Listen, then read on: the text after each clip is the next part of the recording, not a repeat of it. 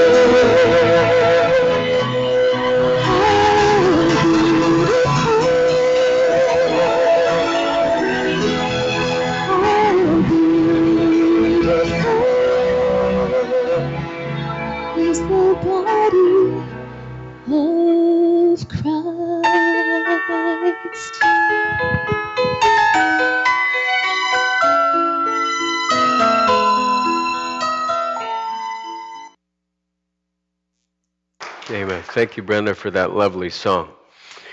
Well, we know some things about the Apostle Paul. From this chapter, even, we know that he realized that he was the recipient of Christ's love through the body of Christ, as she just sang about. And when Paul saw the light on the road to Damascus, he was Saul of Tarsus then. He was on a trip to imprison and kill members of the Christian faith. And you may remember he sees this bright light and he says, Lord, what wilt thou have me to do? And, and uh, Jesus uh, had a, an interaction with him. And the Bible says it was an in person interaction. And Paul trusted in Jesus Christ and he was told to go into the city and to meet a certain disciple named Ananias. And of course, Ananias saw in a vision, you're supposed to go and meet a guy named Saul of Tarsus.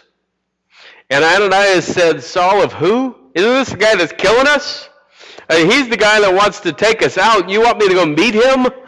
And uh, yet he went and touched his eyes and, and he healed him. He baptized him. He gave him a, a start in the walk of faith. And then another guy came along named Barnabas.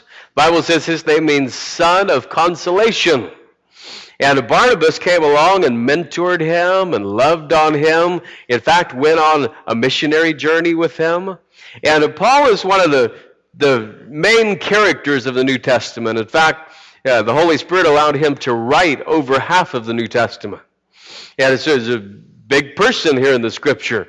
And yet we see from this chapter, and we see from other passages in Scripture, that Paul was all about reflecting glory to God and reflecting commendation, which is a biblical word, to the people who had helped him, the people who had befriended him, the people who had mentored him.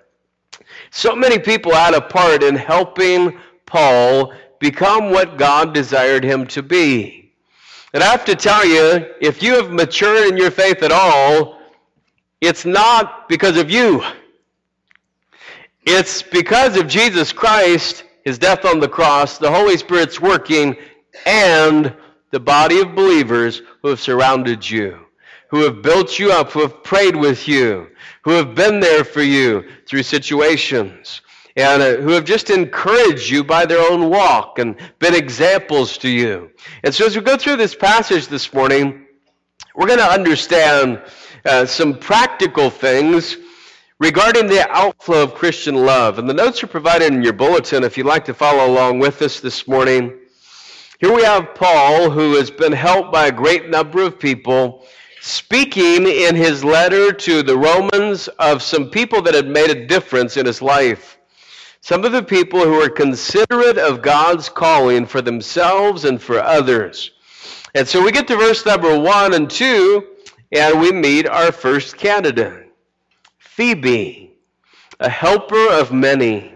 Let's look at her life again, or her testimony here in verses one and two.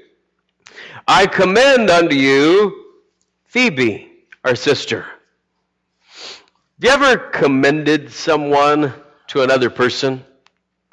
Maybe you said, Hey, I told your boss, I know we're hiring right now, and I've got this friend who would be excellent. I've got this friend who would fit perfectly in our situation. And sometimes that works out really well, sometimes that doesn't work out really well. And so we kind of know that. But and my brother-in-law is laughing. What are you laughing about, Dave? It's never happened. I've never said anything negative about you ever. Scout's honor, right? Um, but we commend people to each other. We say, hey, I want you to meet this guy. He is a blessing to me. He's my friend. I want you to meet this lady. Uh, she does my nails or my hair or whatever. I'm speaking as a lady here, okay? Just kind of getting both sides of the argument. Some of you looking at me a little strangely right there. This is Phoebe. So I commend unto you Phoebe, our sister. Now look at this, which is a servant of the church. I love that phrase a servant of the church. We find out in the New Testament that to be a servant of Christ is to be a servant of the church. And this wasn't just a worldwide church. This wasn't a universal church. The Bible never speaks of that. This was the church which is at Cenchrea. It was a local church, which is what we find in the New Testament. Now he says to the people at Rome that ye receive her in the Lord as becometh saints, and that she assist her in whatsoever business she have need of you. For she hath been a succor. Now, how many of you would like to be known as a succor? All right, that's it. Just a great title. She has been a succor. All I mean is helper. She's been a helper of many. And uh, Paul is commending her now to this new church. He said she's been a helper of many. She's been a helper of myself also. I want you to notice some things about Phoebe, a helper of many, and how this dear saint is described in the scriptures. Here she is moving to Rome from the church at Cenchrea. This is a membership transfer that is detailed in the early church era. Okay, this is still how Baptist churches do this today. Uh, a transfer of letter or statement of faith. There's ways that we have church membership. And Phoebe here is given a glowing recommendation by the Apostle Paul. I mean, goodness gracious, there was nobody who could give you a, a more important recommendation at this point in time who was on earth than the Apostle Paul. And he gives her a personal recommendation to this church. And uh, he said, Phoebe is given this glowing recommendation because she's a servant to the body of Christ. And that's high praise because it agrees with what Jesus told us would be the sign of a true leader. One who makes himself or herself a servant of all. And we've seen that in the week we talked about because it's Christ like. We said we're to be servants and love people because that's what Jesus did. It's who he was. That's who he wants us to be. And now, as Paul recommends her to the church at Rome, he tells her new body of believers to help her in any way possible for her works, for her service to the Lord and the saints. I wonder today how many of us would be called a helper of many. I wonder if that's the first thing somebody would think of us. Boy, that, that guy right there, he's a helper of many. That lady right there, she's a helper of many. Or I wonder if we would be thought of as a helper of self. That guy's really good at helping himself. Right? You ever been staying at somebody's house, you're a guest at somebody's house, and what do they always say? Help yourself. Right? Make yourself at home. Now, it takes a while to actually do that, right? Like if you're going to somebody's house for dinner, you don't really, when they say help yourself, make yourself at home, you don't really just want to start opening cupboards and grab granola bars and stuff. You kind of feel like you maybe shouldn't do that. There's a kind of different take on the help yourself. Now, how many of you would not be bashful about that at all? This is exactly right. I knew he was going to raise his hand. Like, he is the epitome of help yourself. He could go into any environment Grab stuff out of the cupboard and make sushi out of it. Right there. Even fruitcake. We talked about that in our life group. Um, it's just a private life group joke. Sorry, you have to be in life group. By the way, our life groups are great. 9:45 Sunday mornings. There's one for every age and stage of life. Hope you can come. Yeah, there's some exciting things this spring with our life groups. But to be a helper of many, such a reputation. Such a wonderful thing here in the New Testament. And it's what Jesus was a helper of many. And yet, I would submit to you that we can't ever be a helper of many if we're not connected with anybody. We can't really be a helper of many if we isolate ourselves. And some people say, well, my personality is just that I don't like to be around people or I don't like to have you know interactions with people and, and everybody has a different personality i get that. But there are ways that we can help each other. And it's not helping each other so that somebody will write a letter about us. She'd been doing it for a long time before this letter was written. It's not helping each other so that somebody will pat us on the back or so we'll be recognized. It's seeing needs around us and reaching out because we are the body of Christ and we are the hands and feet of Jesus. And when we see that need to go ahead and just do it, that's what a sucker would do. That's a word I kind of want you to remember. It's an old English word, but if you think of the word sucker, it's even hard to say that word, really. You should practice a few times, and it's a tough one. But just to be a helper, just to be a helper. Um, we used to, when our kids were little, we would say to the boys sometimes, What do you want to be when you grow up? And uh, Cody would say, oh, I want to be a builder guy. who knows what that is? A builder guy. And uh, Dawson, we'd say, Dawson, what do you want to be? And he'd say, I want to be a helper. I want to be a helper. That's pretty good, isn't it? Just to be a, just want to be a helper. And uh, he's followed through on that sometimes. So that's good.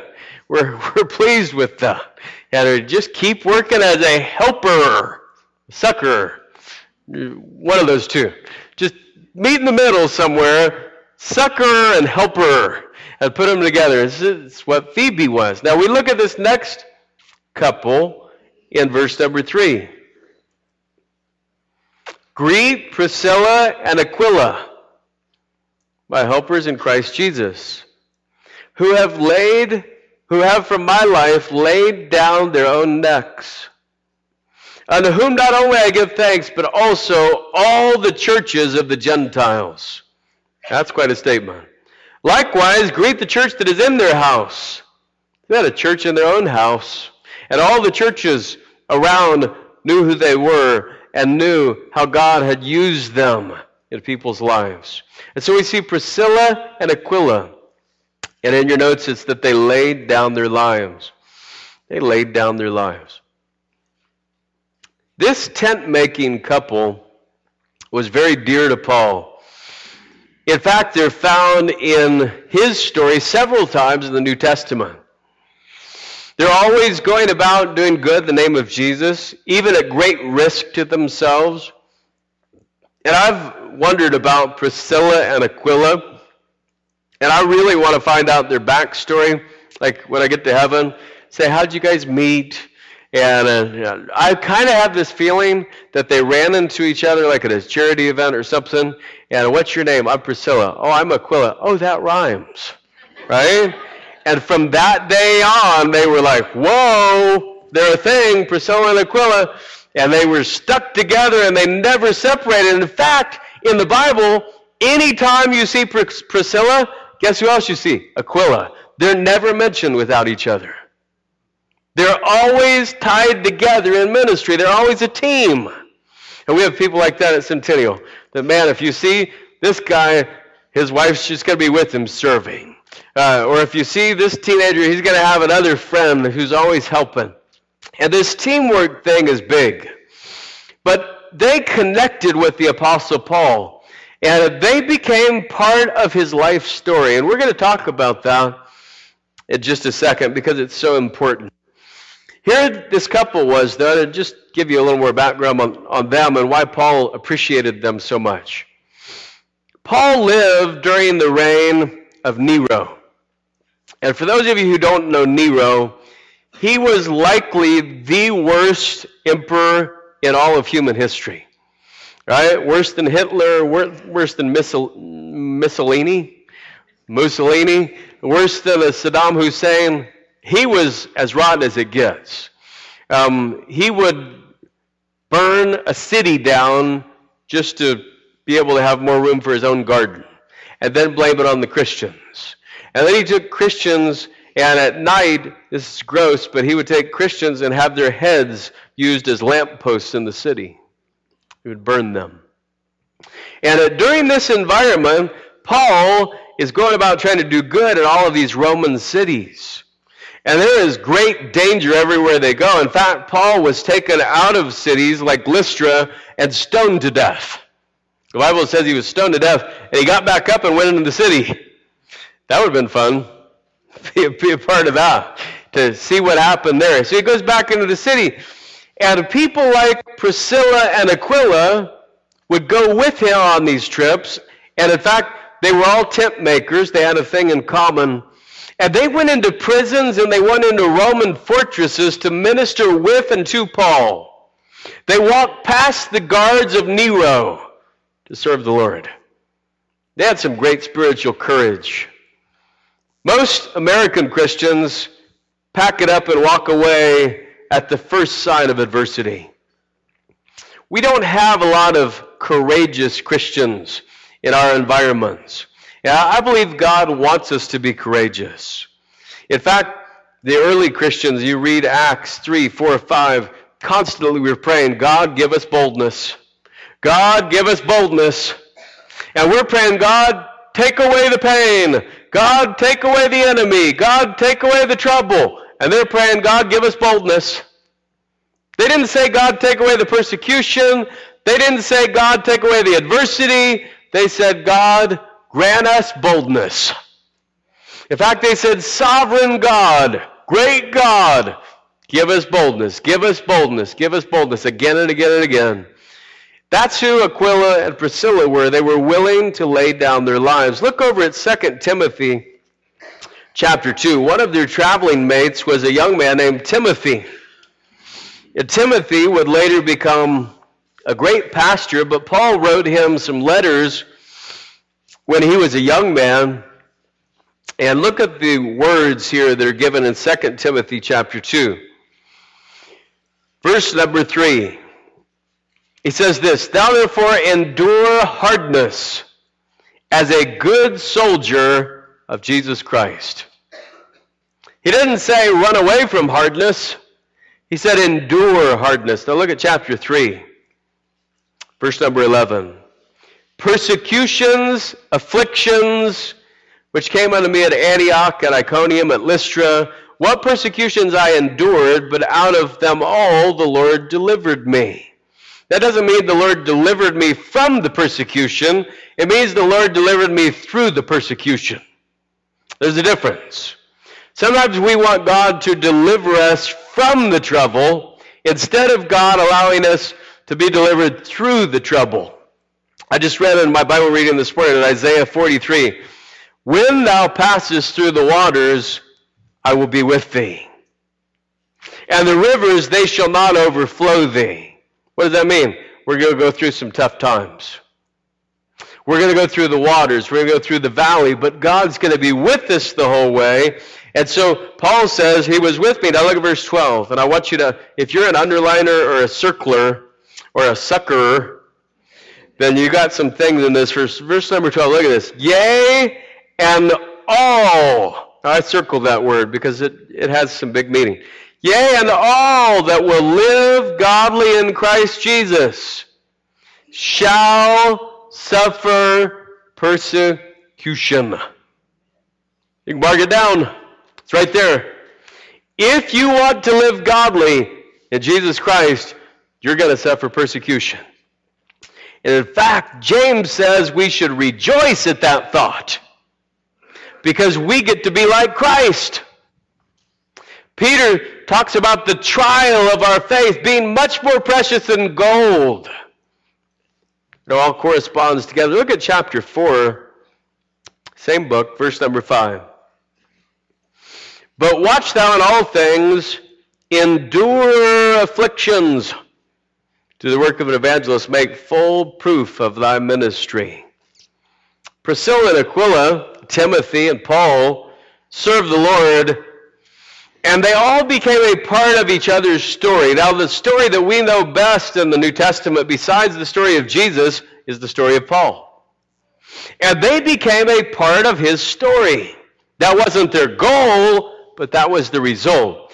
They became partners in a team that impacted the known world with the gospel. And so here's my question to you Whose story are you part of today? Whose story are you part of today? Besides trying to write your own story, besides trying to paint a rosier picture of you than is true. Right? Have you ever heard a guy say about uh, his girlfriend, this picture doesn't really tell how beautiful she is. Right? He loves her more than the picture. That's a good kind of love. Right? He thinks she's beautiful, even more beautiful than her picture. Right? It would be bad if the guy said this, you know what? That picture is prettier than she really is. right? Oh, that was a glamour shot shoot. Right? She's, she's not really that pretty. They just made her up and, you know, made her nice. We sometimes are so involved in trying to make other people recognize our story and how good it is and how wonderful we are that we don't connect in other people's stories. Sometimes we try so hard to downplay our own weaknesses and faults and we don't like any criticism geared toward us. And God wants us to be involved in the stories of others. God wants us to be a part of the big picture in Christ's kingdom. And to do that, we have to make connections that God can use to write the story. Romans 16 says that Priscilla and Aquila were part of more than one story. They had a church meeting in their house. They were known in all the churches of the Gentiles.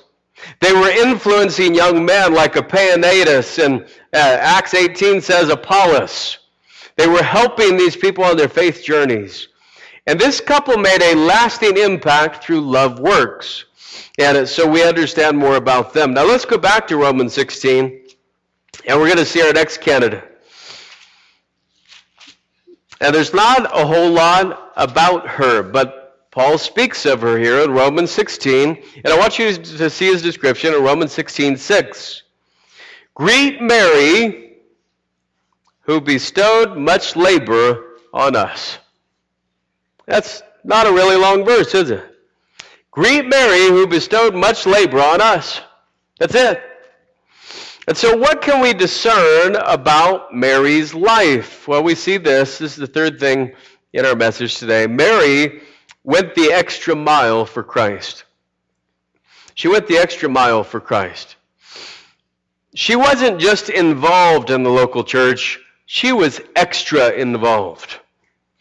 She bestowed not just labor, she bestowed much labor. She went the extra mile. She was more than a once a month attender. She took her role in the body seriously by ministering to those around her. We don't even know how she ministered. It could have been through prayer. It could have been through, uh, like Tabitha in, in the book of Acts, through helping people with the physical needs, doing alms and sewing and helping people around the house. But whatever it was, she took her role in the body seriously. Do you know our greatest ministry begins with those closest to us? Sometimes we think that, oh, I'm not really in ministry unless I'm involved in uh, a worldwide mission trip. But I recommend that you do that once every two or three years if you can. But your greatest ministry is where you are every day. Your greatest ministry is at your house. Your greatest ministry is in the body of Christ. Your greatest ministry is at your workplace. Because God allowed you to be there so that you could make certain connections, so that you could influence people for Him. And I know that some people, you work in some difficult environments. And you would say, Pastor, I, I just can't stand the darkness that's there. The language, the, the innuendo, the jokes, the obscenities. You know, God may have put you there because He needs a light in that darkness. God may have put you there so that you can be the candle that burns and reflects who He is and reflects His glory. But Mary was so involved with the people around her. Have you ever heard the word synergy before? Synergy, I looked it up. Here's what it means it means the interaction or cooperation of two or more organizations, organizations, suckers, helpers, and organizations, uh, two or more organizations, substances, or other agents to produce a combined effect greater than the sum of their separate effects. Wow. That's quite a word. So their combined effect, just check this out again, their combined effect is greater than their separate effect. Synergy. Now, your body works on synergy all the time.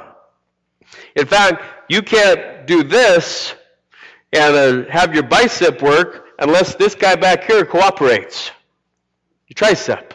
Right? All of your muscle groups, your skeletal system, the systems of your body, they all work in synergy. And when they don't, you have a Sophie incident. Right? Things aren't good. Okay? Because they're not working together. They're upset with each other. Like, don't you take anything else in that mouth? I don't feel well down here. That's not synergy. But synergy in the body of Christ is so effective and it works so well. I want you to look at Ephesians chapter 4. Because you can try to go it alone and your love works, But you won't have nearly the effect on this world that you could have if you would partner up with the body of Christ. We need connections in the local church. We need cooperation in the local church so we can get more done. I showed you a verse a few weeks ago in Ecclesiastes that says two are better than one.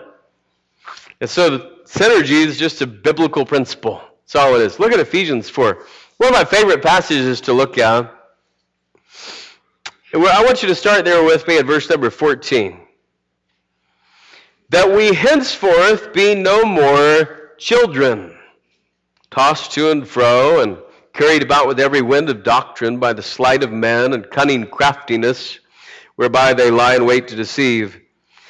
But speaking the truth in love, may grow up into him into all things, which is the head, even Christ. Now look at verse 16. I want you to see the synergy in this. From whom the whole body, fitly joined together and compacted by that which every joint supplieth, according to the effectual working in the measure of every part, maketh increase of the body unto the edifying of itself in love. Ephesians 4:16 describes for us cooperative love works. It describes for us how the body of Christ in our love works, how we work together and how God makes it all happen. That which every joint supplieth. Think about this. When you're a kid and you're about three foot six inches high, which that's what I always was, it's still pretty close to that now, but uh, you went outside and there's an apple tree and it had a beautiful apple on it. Right? But it's hanging out there and you couldn't climb the tree because it's a shaky branch. You know what you needed to get that apple? You needed another person who was about three foot six inches high. And if one of you could get on each other's back, your shoulder, the other person's shoulders, you could reach up and get that apple and maybe even an extra apple for your buddy. That's synergy. That's working together. And yet, in the body of Christ, when we isolate, when we don't work together, we don't accomplish what God wants us to do. And so, here's Mary, and we don't know much about her. It's an eight word verse, okay? It's not this huge summary of her, but we know this. She bestowed much labor. She went the extra mile. She cooperated with people around her. That's why Paul gave her this commendation. She was a dear saint to him. Let's look at one more set, and we'll be done this morning. Romans chapter 16. I talked earlier about Ananias and Barnabas, the spiritual mentors for Paul when he was young in the faith. But there were more than just those two who were mentors to Paul. There were a host of them. And in fact, Romans 16, verse 7, tells us of two more. Salute Andronicus and Junia. That's where we get the name Junior from, probably. I don't know. Junia? Maybe it's a woman's name. It ends in an A in Greek, maybe that's a woman. Um, Andronicus is a really neat baby name, though, if you're thinking one for this year. Andronicus and Junia, twins, my kinsmen and my fellow prisoners. Now look at this, who are of note among the apostles. And when the apostles get together, their names come up, who also were in Christ before me. You see that last phrase? He says, you know what? These guys, Andronicus and Junia, they were in Christ before me. They helped me along. They mentored me. They befriended me. And their testimony, known by all of the early church leaders, including the apostles, their testimony was to uplift and encourage believers in following Christ. Yeah, so what a rundown this is. And we don't have time this morning. We could keep on going with Amplias and Urbane and Stachys. And man, there's a whole host of them. You should read this chapter. It's pretty neat. But you know, we started by talking about Phoebe's consideration of others. We talked about Priscilla and Aquila and the connection with those who needed help. Becoming part of someone else's story by allowing God to use you. You know, your story is so important. If Jesus is in your story, and He's the main character, and when you tell your story, here's what I know about your story if it includes Jesus Christ, if you're a child of God, if you've been saved by grace. You know, when you tell your story, I've hardly any time ever in my life heard somebody tell my story. Well, I was out walking one day as a six year old, and I realized there was a God, and I realized that there was a Savior, and I realized that I needed a, a help. And, and uh, of course, I never met any people. I was a hermit on a mountain, and I've never heard that story. Okay? You know the story I always hear is? My Sunday school teacher. My Awana worker took me aside and showed me from the Bible how Jesus loved me and how I needed a Savior. My youth mentor took me aside. My friend at work told me that he had received Jesus Christ as a Savior and that I should check out what's going on. You know, in your story about Jesus, it seems like there's always another person who's a part of your story. Know why? Because God allowed that intersection to take place, and that person was faithful enough to our Savior to follow through. And all I'm asking you to do is be open to the idea that God wants you to be a part of somebody's story. God wants you to be the one who is spoken about by other believers. You say, well, I'm not doing it for recognition. Neither were these guys. But the apostles knew who they were because there was a story going on, and it's all part of his big story. So they made a connection. We talked about Mary's cooperation in the body, how the entire body has to work together. Andronicus and Junia give us the fulfillment of practical love, the completion of Christ's work in ourselves and those around us. And so those are the big four we talked about this morning. And I didn't even put them in your notes, but consideration, connection, cooperation, completion. Those are the four things that we discovered from this passage this morning. And it's still the Bible plan for love works in our lives. It's the way that Paul and his co laborers did their work in the kingdom. They partnered together. Anytime when Paul went on a missionary journey, he always took some people with him. Always. He was never alone. It wasn't because he was afraid of the dark. It's because he was mentoring people in the faith. And you should always have somebody that you're mentoring in the faith. You should always have somebody you're walking beside in the faith. And I really think you should always have somebody that you look to in the faith. When times get tough, and even if you're a mature believer, there are times when you say, Boy, I really need some help on this one. I really need somebody to encourage me. And, uh, you know, my little sister Emily, she encouraged me over these last few days. She didn't even know she did, but she would send me emails and texts and say, How are you holding up? And I would always put a smiley face like, It's going great. You know, we just cleaned up our 17th pile for the day. Um, you know, just to know there's people out there thinking about you, praying for you, it is an encouragement. When you know that other people care about your well being, that's encouraging. And that's what Paul's saying in Romans 16. You leave, read through that list. He just keeps going through them. Hey, salute these guys. Boy, they were there for me. Hey, these guys, they're, they're my fellow prisoners. Hey, tell this lady hi. She sure was special. She was a, a great person. She was a sucker. Right?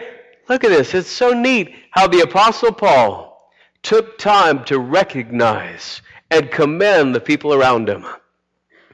And I think if we would do that more, that we would encourage each other. There's a passage in Jeremiah, anytime I read it, it's so fascinating to me. It says, The carpenter encouraged the goldsmith. And the goldsmith encouraged him with the hammer. And they're in their little village, They all had a role, they all had a job, they all had something they were supposed to do, but they helped each other and encouraged each other instead of tearing each other down. And if we're not careful in the body of Christ, anybody who doesn't fit our little cookie cutter mold of what we're supposed to be, they're out.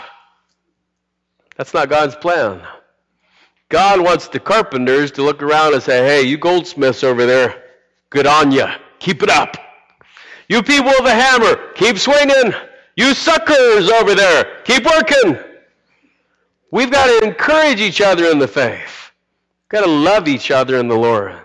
Today, as we close, I want to say a prayer for everybody who's in this room that we would encourage each other more.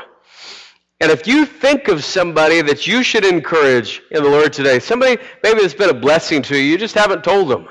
Somebody that you've noticed doing something in ministry and you need to point it out to them. I hope you'll do it today. Don't rest on it. Don't wait on it. We forget. We get lazy. Tell them today. You know, if somebody's been part of your story and you've never told them, you've been part of my story of coming to Christ, you ought to tell them. It would encourage them so much. It's not to give them a big head, it's to encourage them that their work in the Lord is not forgotten. Their work in the Lord is special to you, that you hold them in high regard, as it says in Philippians 2. Those are things that we ought to do today. We'll do that as I pray and I close. But I would say this to you today. If you're here today and you, you don't know Jesus Christ as your Savior, and uh, your story hasn't even been written because you've never received the Lord, you don't even maybe know what it means to receive the Lord, I hope you'll get with us after the service and uh, tell us that Boy, I need Jesus in my life. And we could show you from the Bible how you could do that this morning. Let's bow in prayer. As we bow together, if God puts a name on your heart right now, maybe in the, maybe one, two, three names of people that you know that you should encourage. Maybe people that are right in this room that you could just go right after this prayer and say, Hey, I appreciate you. I haven't let you know how special you've been to me. Maybe it's somebody who's part of your story. Maybe it's somebody afterward that you need to text or email or call. God, would you work now today in our lives?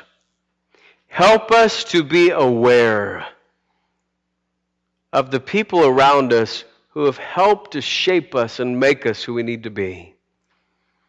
Boy, if the Apostle Paul realized this host of people that he needed to thank. Certainly, we have many that we need to thank, that we need to uphold, that we need to refresh, that we need to encourage. Father, if there are those here today without you, I pray that they would come and allow us to take the Word of God and show them that how they could be saved. I pray that you would guide us from this place with your blessings. You're such a good God. Help us to encourage one another this week. We thank you and we ask these things in Jesus' name. Amen. Hey, tonight we have choir practice at 4:45.